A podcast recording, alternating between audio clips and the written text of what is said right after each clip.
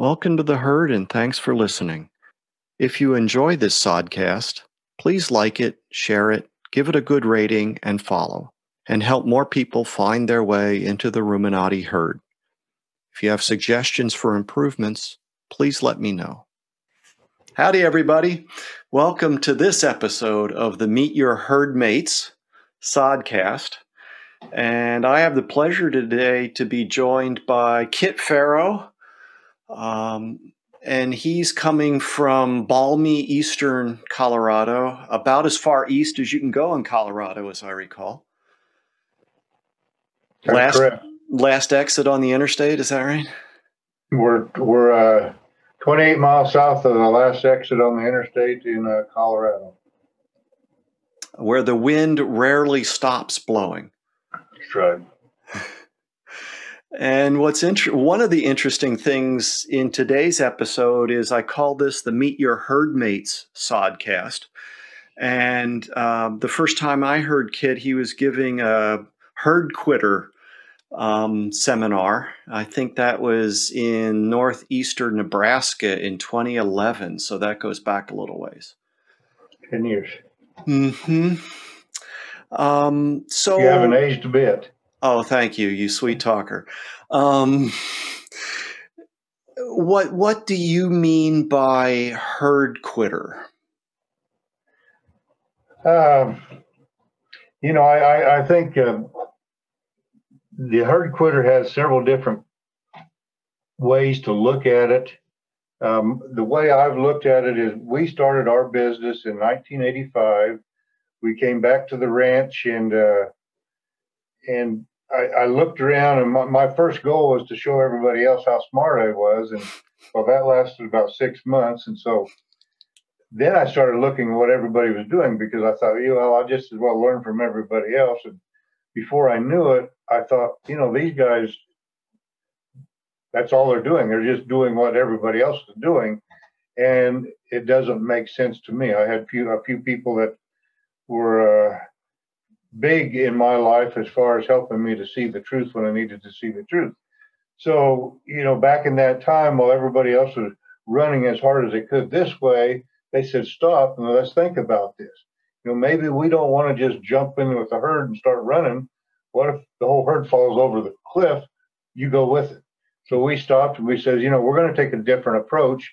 At that time in, in my part of agriculture, the, the goal was to produce as many pounds per animal as we could.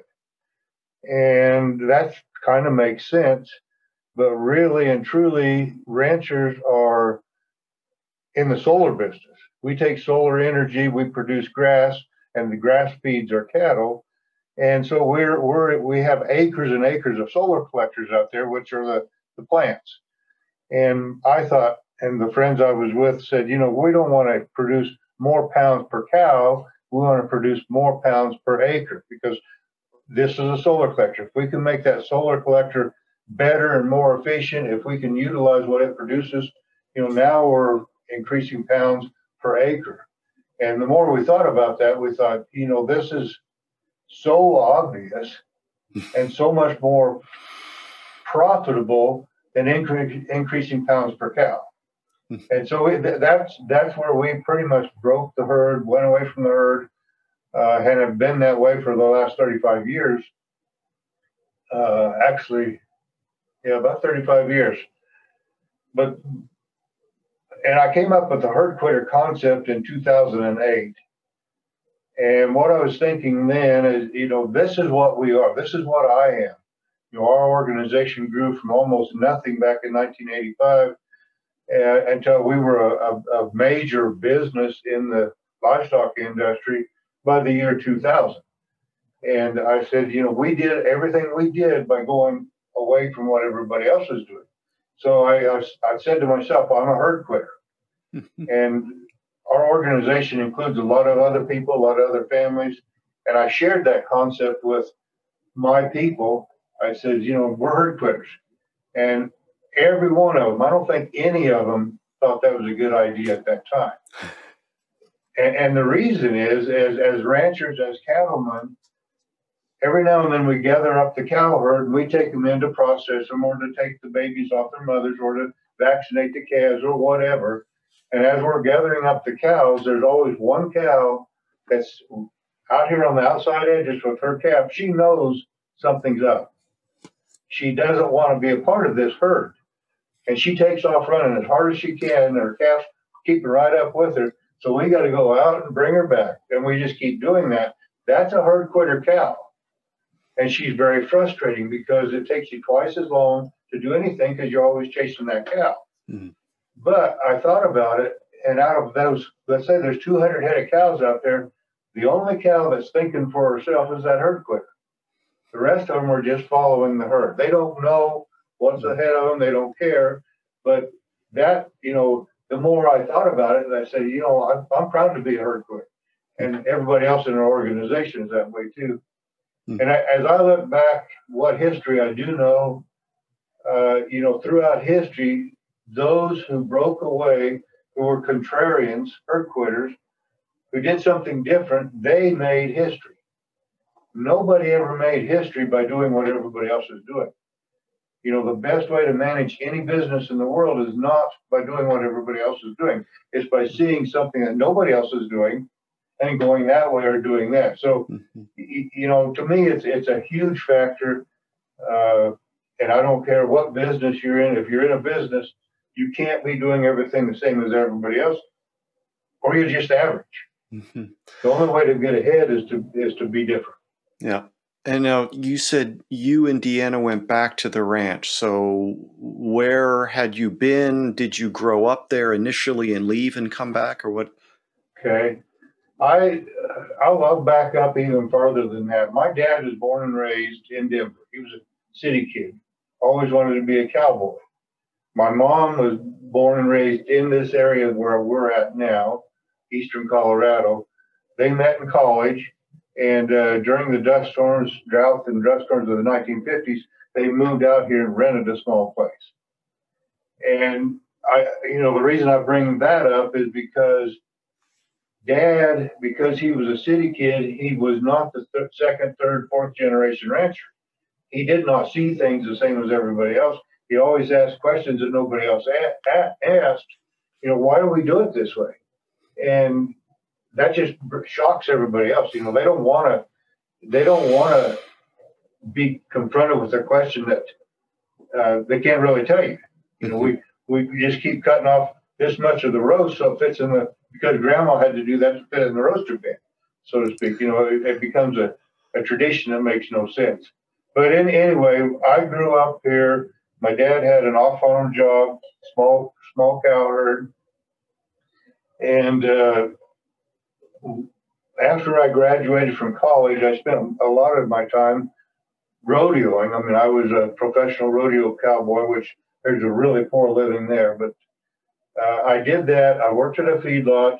I uh, we we got a job in town. I, I, I, opened a solar business back in 1980 in in a retail store, and that gave me kind of a business mindset. But we did not come back to this type of lifestyle until 1985, after being away from it for 15 years. And so we're in the same general area that I grew up. Uh, close, but not the exact same place. And uh, I guess hope that answered that question. Ab- absolutely. Um, so you've I, I, I I'll give you the chance to to talk about what some people see as the oxymoron of ranching. Um, that you wanted, you, you said in one presentation that you were talking to someone and you were going to talk about um, ranching profitably. And their response was, Isn't that an oxymoron? I think that happened when I was going through customs. Uh, used to have a lot of speaking engagements, but I was going through customs in Canada, and they said, "What are you up here for?" I said, "I have a speaking engagement." They said, "What about?" I said, "Profitable ranching." They said, "Isn't that an oxymoron?" And uh, you know, that's been a joke for a long time. Uh, you know, truth be known, ranching is a break-even business. You know, we make money half the five years out of ten. We lose money five years out of ten. We're basically break even, breaking even. we're smart enough to know that when we make pretty good money, we don't spend it all on new pickups. We put some in the bank for those bad years. But nobody's making a decent living in this business. No, I'll take that back. Most people are not making a decent living in this business. There are some that are making a really, really, really good living in this business and are building up wealth. And they're the herd quitters. I mean, they, as long as you're doing what all your neighbors are doing, you're breaking even. As you said, the average is not something you want to aspire to. No. Um, you so you you've mentioned industry, you mentioned business already. So there's a tie there that um, a lot of it's my perception, and correct me if I'm wrong. It's my perception that a lot of people within the beef cattle business, and I'll come back to that because there's many businesses within the beef industry, and they look very different and they're spread around. But at certainly in at the cow calf level of the industry, it seems to me like a lot of that is lifestyle, not necessarily business. Is what would your reaction to that observation be? I think that has to be the truth. Uh, you know, why else would we stick around and break even? You know, how many business can you think of? You know, think about the motel in town or the restaurant in town or whatever business, the tire dealership or the car dealership, how long are those businesses going to be in business if they're breaking even? Or not so, making money, yeah. Not not making any money, just breaking even. You know, a little bit here and a little bit less there, but uh, ranching, we've been doing this for de- decades, for generations. Uh, you know, I think 50 years ago, ranching was more profitable than it is today.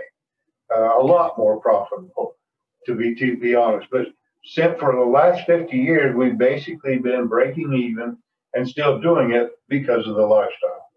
And we all love the lifestyle. You know, uh, neighbors or you know outsiders will look in and, and say, you know, they envy what we're doing. You know, they envy what we we get up and go do every day uh, you know, you talk to most ranchers about that, and, and they, you know, they wonder why. But there again, it can be a great business. You just can't do everything like your neighbors.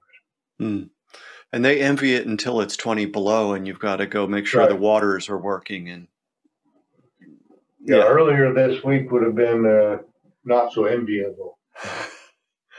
uh, difference between reality and romance. Um, but okay, so why why would ranching be less profitable today than it was in say the 1980s? Well, I'm going to back up another decade because I have more accurate figures to work with that. So I'm going to go back to 1970, which is basically 50 years ago. 50 years ago, we could rent or buy land for one tenth what it costs today. Now, granted, the inflation figured in there, know, has to be figured in there, but you know, we thought land was expensive 50 years ago. It's really expensive now.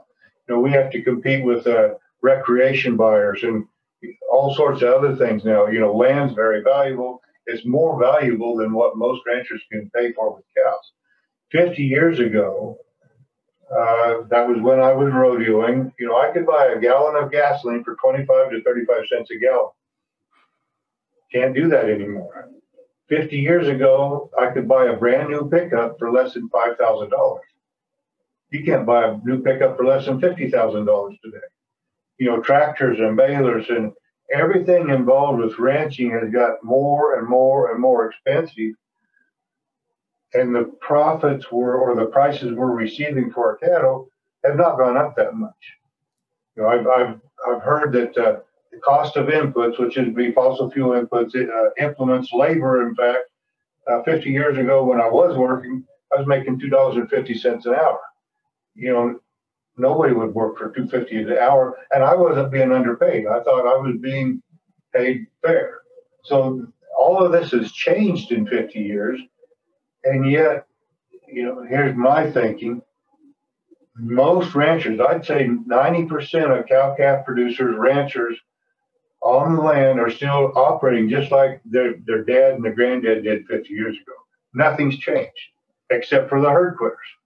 You know, the herd quitter say, okay, we're in the we're in a solar energy business. We're not in the farming business trying to, you know, run tractors and stuff like that. So that's a that's a difference and why we're it's more break even now than it was 50 years ago. Mm-hmm. Um, okay, you've you've said that in order for something to be sus- sustainable, it needs to be profitable, it needs to be enjoyable, and yeah. as well as any other sort of component that we want to look at. And if clearly it's it's it's it's a business, so if there's not return on investment, if there's not profit, then the business can't maintain. If it's not enjoyable, then there's all kinds of pressures that that puts on people. Right.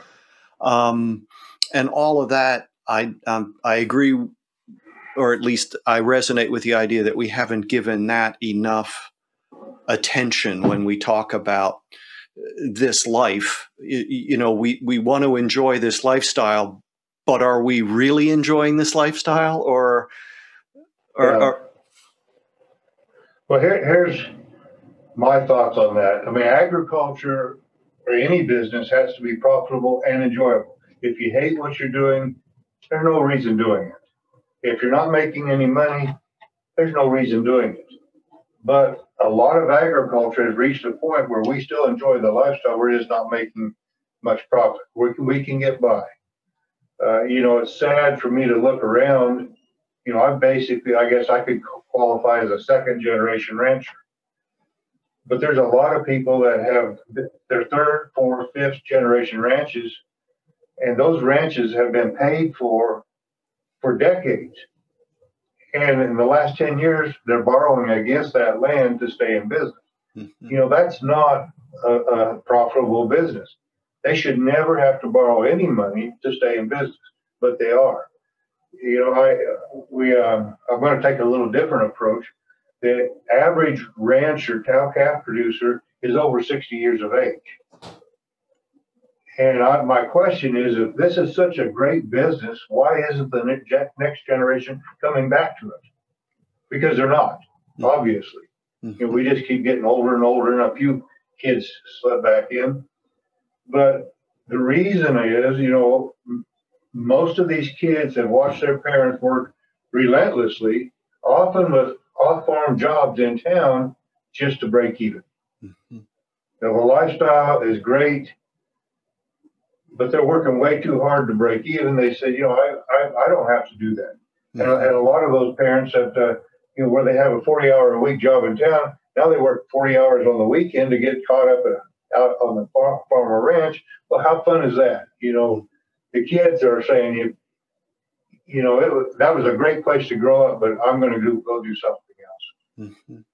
I've wondered about those statistics at times because of the way businesses, ha- ag- agricultural businesses, have to be structured for tax and other estate purposes. So, how you know you you may have someone who is the the owner advancing in age with somebody else coming in, but not in the ownership. So that might skew but clearly when we when we go to meetings we see the the audience that's attending and even that can be um, a little misleading. You in one presentation I, I watched talk about how you know third generation so you know maybe grandpa's still there dad's still there they send junior to to see your you know program and junior gets all excited or a program that you're a part of. So he sees lots of presentations gets lots of ideas and goes back.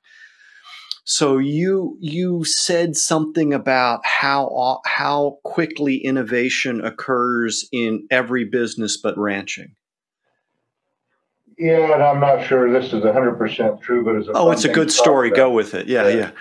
You know in, in most industries innovation is accepted and put to work within 17 to 24 months. That, that means if I'm uh, if uh, I'm making computers and the guy down the road is making computers and he figures out a way to make them twice as good for half the price, if I don't adapt what he found, I'm going to go out of business. He's going to put me out of business.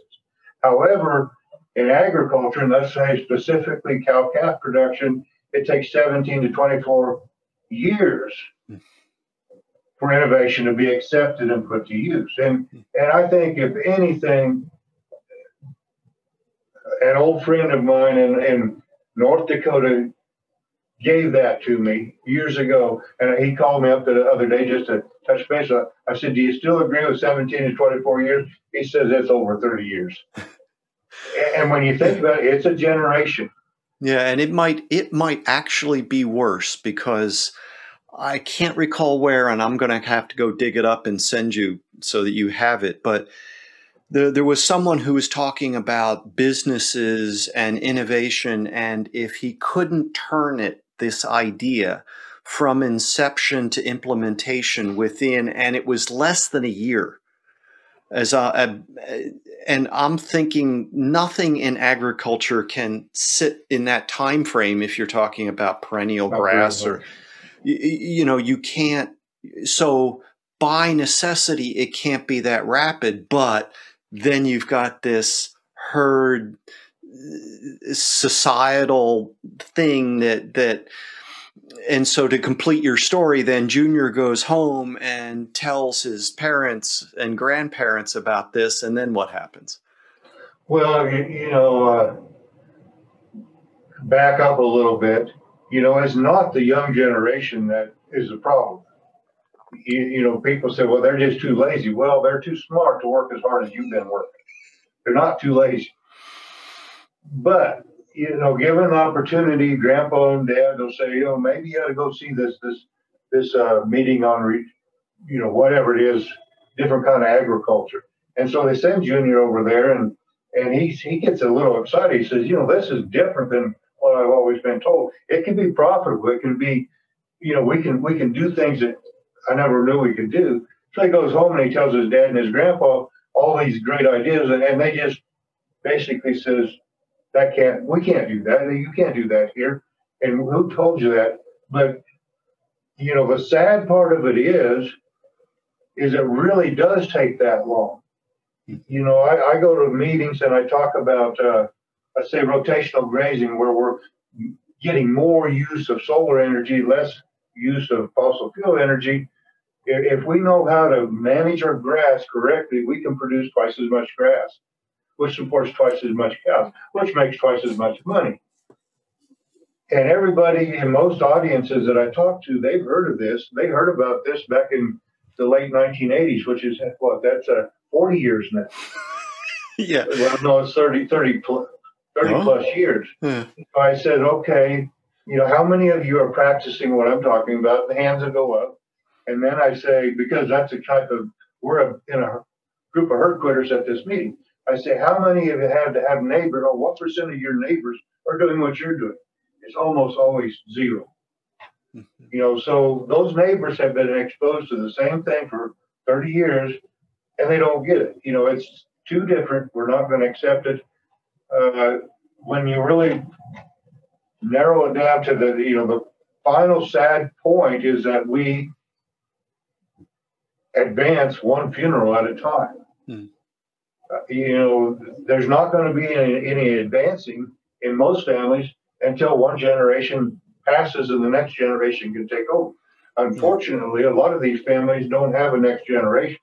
I mean, we're whether we like to think about it or not, we're we're running out of the next generation, which allows the profitable ranchers to get bigger and bigger. Yeah, I'm, I'm okay with that. That's business. Well, and and the other closely related to that is unfortunately some operations wait too long to try to make change if they ever do.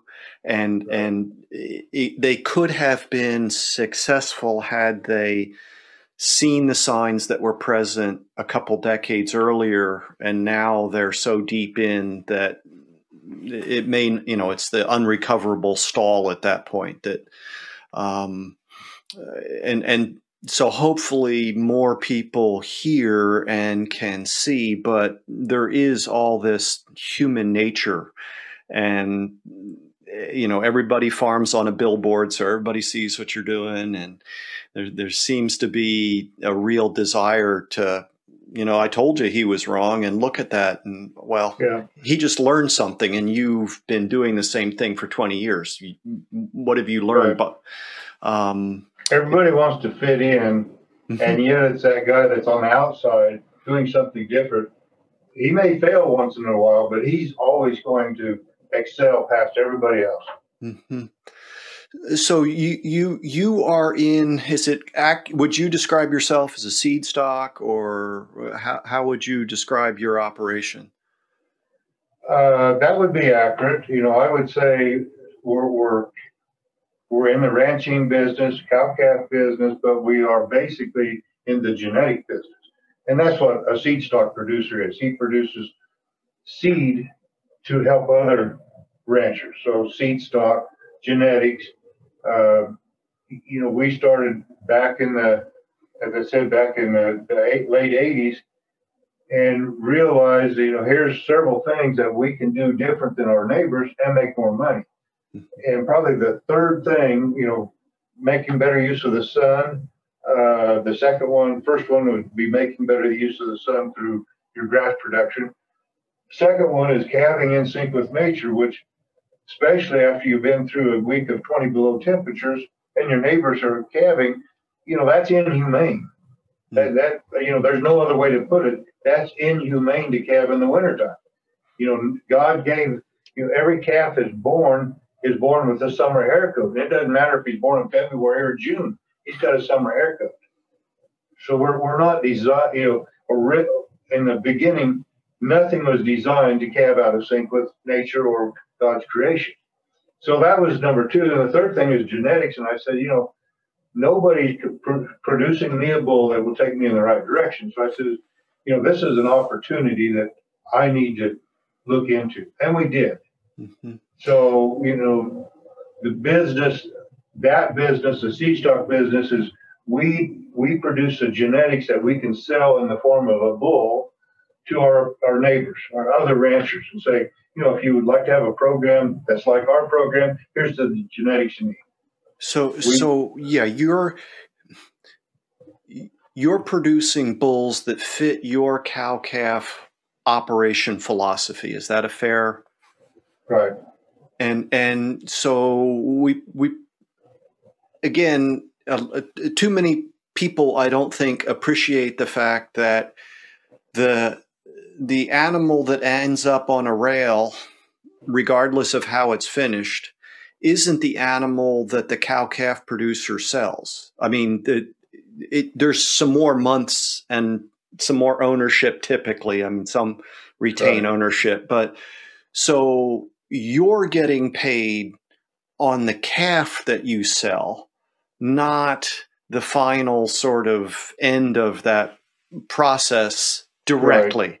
The, the, the average rancher sells wean calves. You know, when those calves are six to eight, ten months of age, they take them off their mothers and they, they either keep them for a little while, but they, they sell them to the next next uh, whatever Phase. part of it. Yeah, the stockers, uh, feeder, you know, eventually end up being grass finished or feedlot finished, and eventually end up being slaughtered and uh, sold for meat. Uh, my business is probably back a generation. So you got the seed stock producers, cow calf producers, the stockers, the feeders, and the processor. So I'm I'm in the genetic business. I sell the genetics to the seed stock or the cow calf producers who produce calves and sell calves. Mm-hmm. But uh, you know, that determines a cow calf producer if they want black calves, they use black bulls. If they want, you know, short, thick calves, they use that kind of bull. You know, that's that's the genetic part of it. So let let's talk about bragging rights in the cattle industry. Um, it it's my impression that the cattle industry has been driven a lot by fashion over the years. Um, and some of that has not worked out so well. So, if you could explain why it's not a good idea to focus on increasing weaning weights for the cow calf producer? Yeah, I could spend an hour on that, but that that's that's where we started. You know, this increasing pounds per animal, which is weaning weight, versus increasing pounds per acre, which is you know what we control down here. Uh, and it's been kind of a 50 years thing since this started. We learned how we scientists have come up with the ways to measure measure and predict you know breeding values for animals. We call them uh, expected progeny differences. So that started about 50 years ago, and it's very accurate. You know, they we we could select bulls that would increase our weaning weights and just keep doing that, and we've done it for 50 years, and that's what we produce. And so it becomes kind of a thing. You know, when we go to the sale with our calves, you know, those who have the heaviest calves have the bragging rights. Now they may have lost money, and most of them are losing money, but that's the bragging rights. Yeah. Now, in in, in uh, take the other approach, the guy that says, "Okay, I don't care about bragging rights. I'm going to increase my pounds per acre." Pounds per acre equals profit, not bra- bragging rights. The calves individually won't be as big, but totally there's going to be more total weight and it's usually worth more per pound. So cost of production, production per acre as opposed to production per individual. You're, you're, only half half there. It's it's more of a stocking stocking rate thing. You know, if I'm trying to increase individual weaning weights pounds per cow, I can't have very many cows. Right. And she's going to be big cows, and she's going to eat a lot. Mm-hmm. What I'd rather have is, you know, 50% more cows, stocking rate, producing 50% more calves. Now they will they will be smaller, but overall we're going to get a whole bunch more total pounds. So what's so an animal? What's an animal unit month?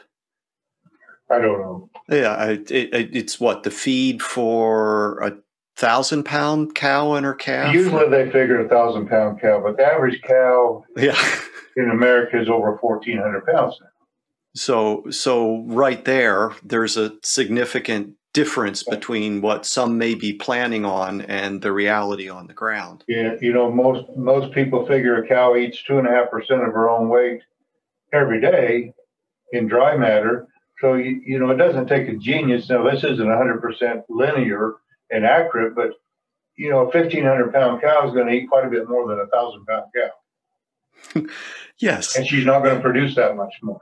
Right. So, so when uh, a what is your do you have a target weaning weight or is that a meaningless sort of no stat? i think when you have a target weaning weight you're you're chasing the wrong thing okay know? i could okay. say i want a target weaning weight of 500 pounds or 600 pounds that's my focus and now i lost track of what's making me money okay you know, so and i really don't have a target pounds per acre either it's just that uh, that's where we need to be looking is you know, uh, you know, here, I wish I could show a picture, but uh, you probably see my picture of the two trucks. Mm-hmm. You, you, know, let's say this ranch over here can produce 50,000 pounds of calves. This ranch over here can produce 50,000 pounds of calves. Now, this ranch produces 50,000 pounds of calves that weigh 600 pounds. This ranch produces 50,000 pounds of calves that weigh 400 pounds. So there's a lot more calves in this truck, but the same total pounds. And, and that's about a truckload. A truckload is 50,000 pounds. So which truck? Here's 600 pound calves, 50,000 pounds. Here's 50,000 pounds of 400 pound calves. Which one's worth more? Year in and year out, the truck with the smaller calves is worth fifteen to twenty thousand dollars more than the truck with the big calves. And so chasing chasing weaning weight per cow made us no money. So, so the price that's paid for the smaller animal per pound is higher than the price paid for the larger exactly. Animal. Okay. So, congratulations. I've got 200 pound heavier calves, or 100, I can do the math, 100 pound heavier calves, but you've gotten less money for them. You've also, Total money. Yeah. You've also experienced cost because of the feed requirements for the mother. You've also experienced an opportunity cost because if they're bigger cows, there's fewer of them that you can run on a given amount of resource. Right. Wow. And and that that's where we get the bragging rights. You know, we think if I can have bigger calves than my neighbor, obviously I'm more profitable. Nobody's very few people have actually sat down and said, Well, that doesn't even make sense. Why are we doing it? So and that's why I said stocking rate affects profitability more than anything else. If I can run 50% more cows on the same acres, I'm going to make a whole lot more money. And as as long as that calf, that that 500 pound animal, has the growth potential to produce what the customer ultimately wants in terms of carcass quality, size, right? Performance. Yeah, we, we still have to fit the the end box. Now we may be at the smaller end of the end box. The end box is at the packing plant. Okay. Where they box the meat out and send it to the stores. You know, you know, we can't uh, produce cows the size of dogs because nobody wants cows that beef that size. Oh. But we can produce different size cows and have a home for it. You know, there's been a lot of talk out there, you know, that if with 14, 1500 pound cows and steers that are killing at 16 to 1700 pounds, you know, what size steaks are we getting? We don't have farm boys that can eat that much meat anymore. You know, We're so, working on it. I mean, we we can try to eat it, but uh, there's there's but the no market sense. doesn't. Yeah, the market will penalize it. And that's you know part of the industry thinks they're making more money by doing that, but they aren't. So mama mama makes you money twice at two occasions right? When you sell her or when you sell her calf. Is that right? Yeah i guess. I, I, I mean she's either gonna she's gonna make me money every year one way or the other. I mean she's producing okay. a calf or if she didn't produce a calf i'll just send her to town mm-hmm. and, and take take the money but uh, yeah, you, you know, we we expect a cow to be a cow, and that's another tragedy is that we've got cows so big. The industry does. I don't. Industry has cows so big they don't fit any environment. Mm-hmm. You know, it's it's a great thing, but it, it, I never would have thought this until I started asking our customers. But I can sell our low growth bulls. These bulls are not grown, been bred and developed for growth. I can sell that to customers that have been using high growth bulls, and we get bigger calves with low growth bulls. And the reason is is because calves out of our bulls fit that environment. They're not struggling to make the, their maintenance requirements. You know, calf's not going to grow until he meets his maintenance requirements. And, and most of the cattle today have maintenance requirements too high. You know, it just takes too much feed for them to get there Hmm. and then growth comes slow after that. Whereas ours are, you know, they're low maintenance cattle. They meet their maintenance requirements, then they start growing. Yeah. But uh, you know, that's been a huge benefit to our program. You know, if I can tell people, you, you use our smaller bulls, and you'll get the same size calf or bigger. He'll just be, he'll just look a little different. Hmm. He won't be so tall and leggy. Leggy, he's going to be thicker. And and of course, one of the penalties to having maternal cattle that don't fit the environment is they're going to be less fertile in that environment without supplemental feed and right. the expense. Yeah, and fertility for a rancher is number one. Uh, you know, you you want that cow to get bred every year and to raise you a calf every year. That's that's important it's just become as, as you mentioned you know we have to feed those big cows extra to get them bred to, to have a calf. And uh, that's just taken away from the profits again. It's a we, have got ourselves in a in a cycle that we can't stop as an industry until we basically say hold on i'm going to back up. I'm going to i'm going to take a different approach. And that's where i see that the most profitable ranchers I know of, they're herd quitters. And So they're very profitable. They're you know they're they're able to buy buy land that nobody else is thinks is affordable. Hmm. So you, um, I've I've heard different statistics, and you may have something, but um, something on the order of three quarters of the average cost of a cow calf operation is feed costs. Yeah, I think it's kind of always been this way for a long time. Seventy percent, I think it's seventy percent of my cost of production to produce produce a calf is for feed to feed that cow, basically. You know, and let me look at this. Seventy percent of my expenses is for feed, and then I'll look at it a different way. Only thirty percent of what I pay for feed actually goes into production. Seventy percent is just to maintain the cow. Hmm. And I, I believe on a bigger cow, you know, it just takes more and more and more. So we, we've got to meet the maintenance requirement, requirements, the survival requirements, and then we can start growing a calf or getting bred.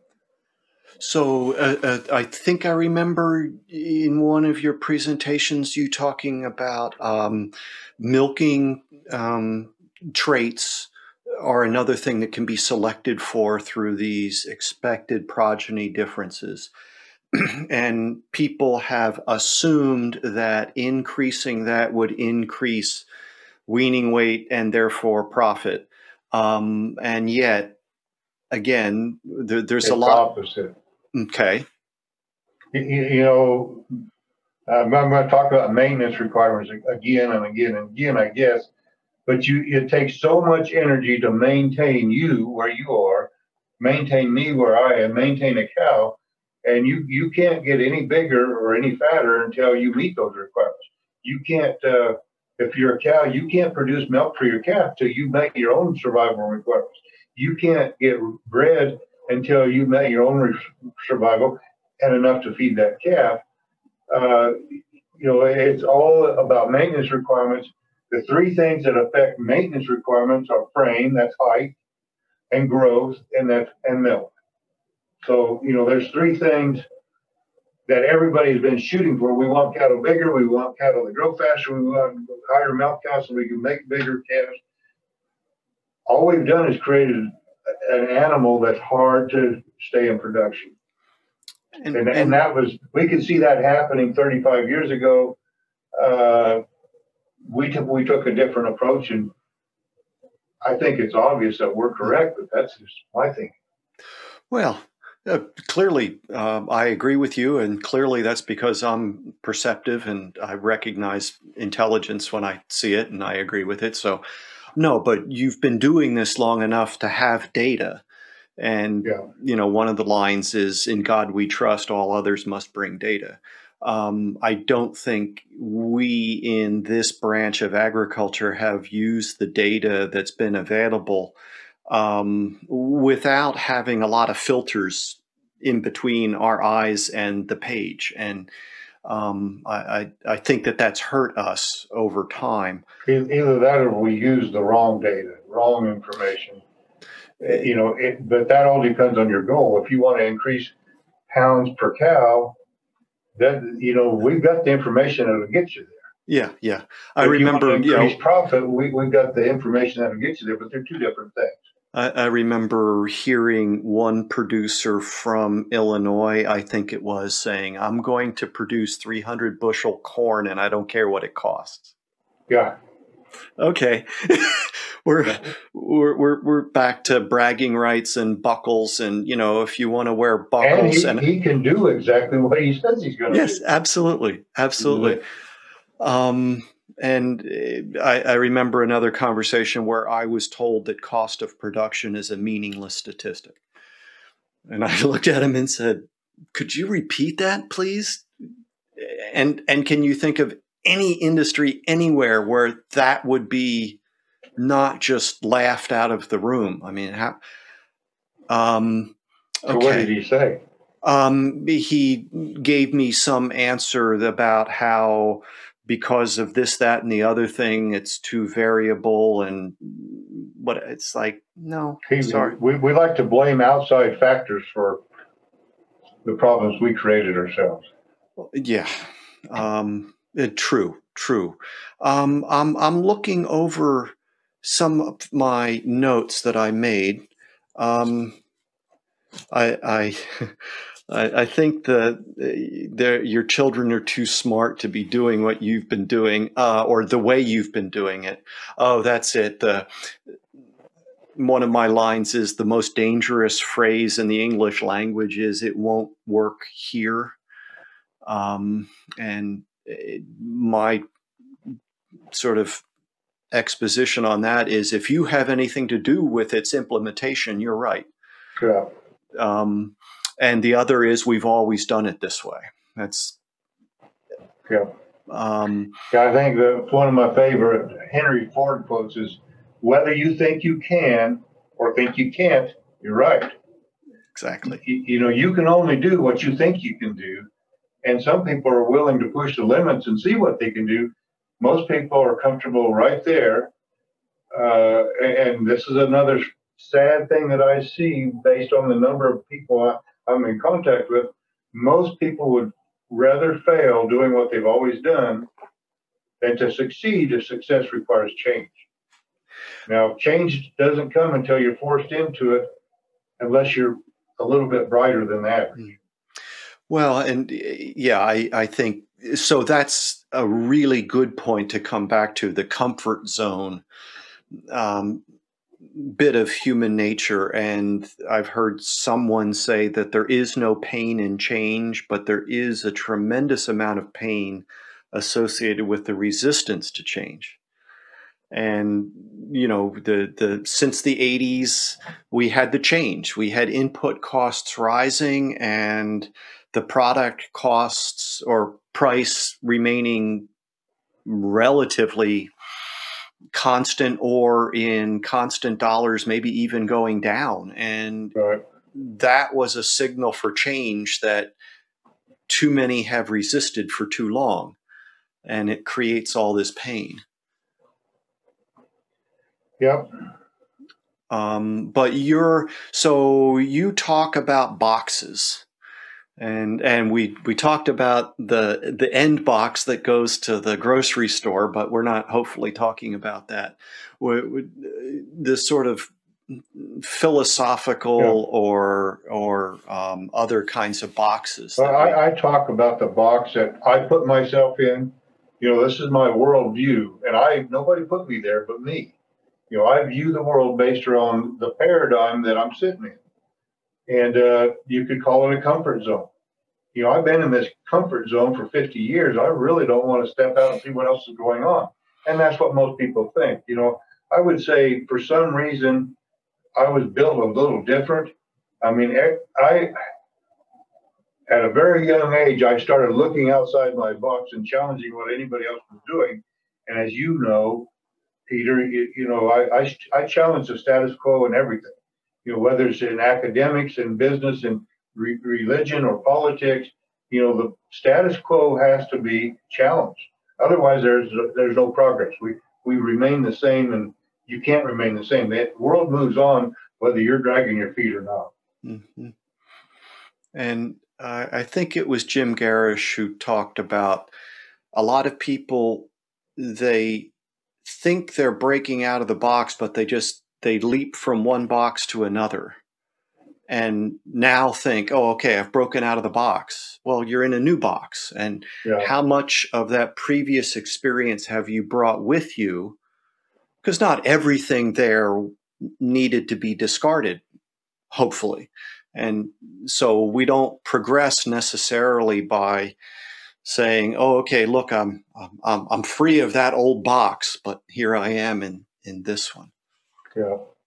I, I think we have to, and it comes easy for me. I don't know why, but we have to constantly be looking outside the box. You know, is there, am I missing something?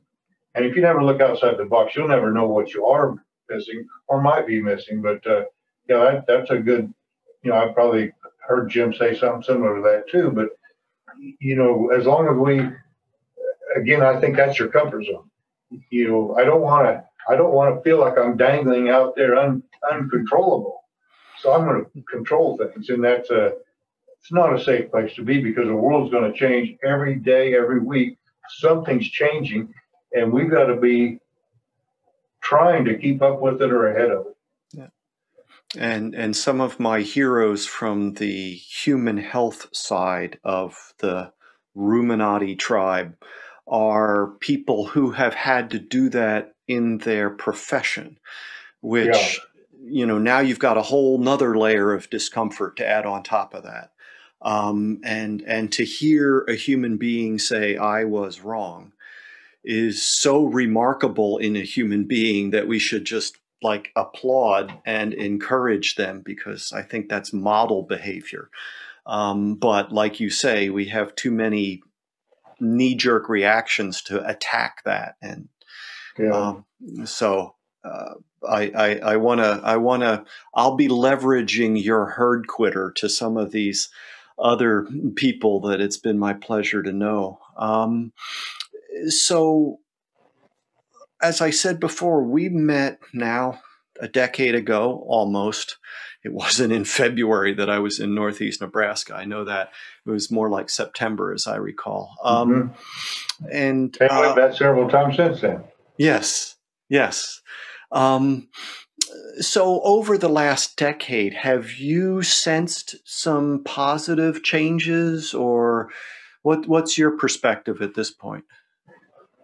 You know, I, I have. Uh, I, have been giving speak. I've been asked to give speaking uh, presentations since 1994.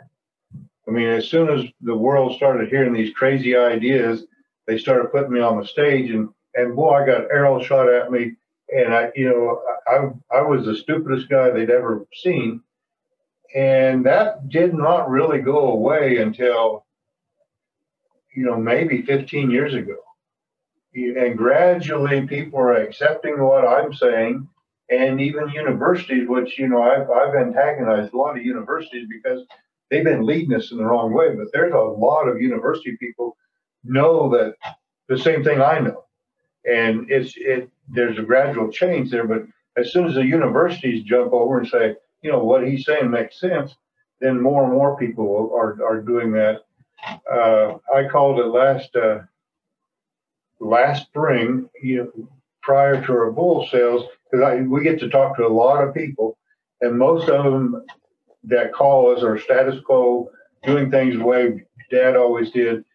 And I, I noticed that most of the people I were talking was talking to uh, were 45 and, and younger and ready to get off the old horse that's about to fall over dead and get on a new horse. And, and that was huge. We saw that through our spring sales uh, I, I, would say that we've seen more change or the desire to change in the last year than we've seen in 10 years. Altogether, 10 years, it is, it's, it is coming. And some of it's coming be, because it has to happen. And some of it's coming because they finally get it. And, uh, you know, they don't want to keep doing what they've been doing because that's not working and and you mentioned it earlier. You know, when somebody says I was wrong, and that's that's the biggest thing that keeps us from changing.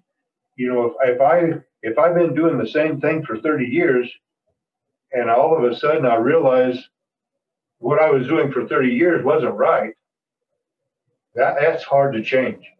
You know, it's almost easier to keep doing what I know is wrong than to say I was wrong. And uh, you know, that's a the, but people can do that. You, you know, you have to, in order to make any paradigm shift, you've got to admit that that paradigm I was in wasn't working. Mm-hmm. And but I spent so I've invested so much of my life doing what didn't work that I hate to change. Well, and also, I mean, if it's a generational operation, even if they're not, you know, if the parents or grandparents aren't involved anymore, it still feels like yeah. you know that you're judging them and the point ought to be made is they were doing things appropriate for their time and now you get to do things appropriate in your time. And the goal is the preservation of this enterprise which regardless of what grandpa would have thought about how you're doing it would have appreciated that you're doing it. Um, so like you say what's your goal? And and what are you know just some metrics of progress rather than confusing metrics with goals, I guess would yeah. be. Um, and you know, the most ranches and farms are family businesses. You know, that's uh, that's just the way it is. And so it's it's sad to see a family business go down. And Grandpa would never have wanted that. I mean, Grandpa would want you to be doing whatever it takes to keep it going the right direction. And uh, you know, I, I talk about in my weekly newsletters and my or updates and my newsletters. I talk about the next generation. You know, there are places where the next generation cannot wait to be involved because it's working. Mm-hmm. You know, whereas in most places, the next generation they're they're really not excited about working so hard for nothing. Yeah, um, Indeed. So you mentioned your newsletter. Um, can can people who are not in agriculture but are interested in maybe hearing one of your presentations or reading what you put out in your newsletter, uh, or, oh, yeah. or the, uh, how would people do that? Uh, I send out weekly emails. I send out what I call a PCC update, which is about business and ranching Sometimes I slip into politics and other stuff I shouldn't. I also send out a, a weekly devotion, and then we mail out quarterly newsletters. Now, I think uh, newsletters go out to 20,000 people, the emails go out to around 15 or 16,000 people. And I would venture to say that a fourth to one third of those subscribers are not ranchers. Okay. I mean, they like what we're saying. They they like to know what's going on in our industry. But if people want to sign up for any of that, they can go to our website, uh, pharocattle.com, pharocattle.com. Uh, there's a sign up sheet there, and you can sign up for whatever you want to sign up for. And uh, when you get tired of it, you just unsubscribe. Perfect. And I'll put links in the show notes. Um, so, uh, again, Kit, thank you for sharing time and, and your thoughts and information. Um, it's only fair since I've been asking you a bunch of questions to offer you the opportunity to ask me any if you have any. Yeah, you worked my brain pretty hard this afternoon. I think I'm just going to leave it right where it's at. Excellent. I, I, appreciate what you're doing, you know, for people, for industries, for agriculture, and you know that's uh, the more we can bring people to the right understanding and more people succeed, you know, that, that's possible. But it's not going to happen if nobody gets involved. Indeed. Um, I look forward to the next time we can actually be in the same space.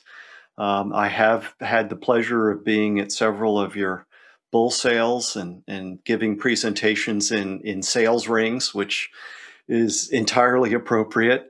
Um, not always in sales rings, but sometimes. Mostly. Yeah. Um, but let's wait until the temperature's a little above uh, freezing. I think that would be better. Yep, this won't last. No, it won't. No, absolutely. Yeah. Kit, thank you so much. Thank you, Peter.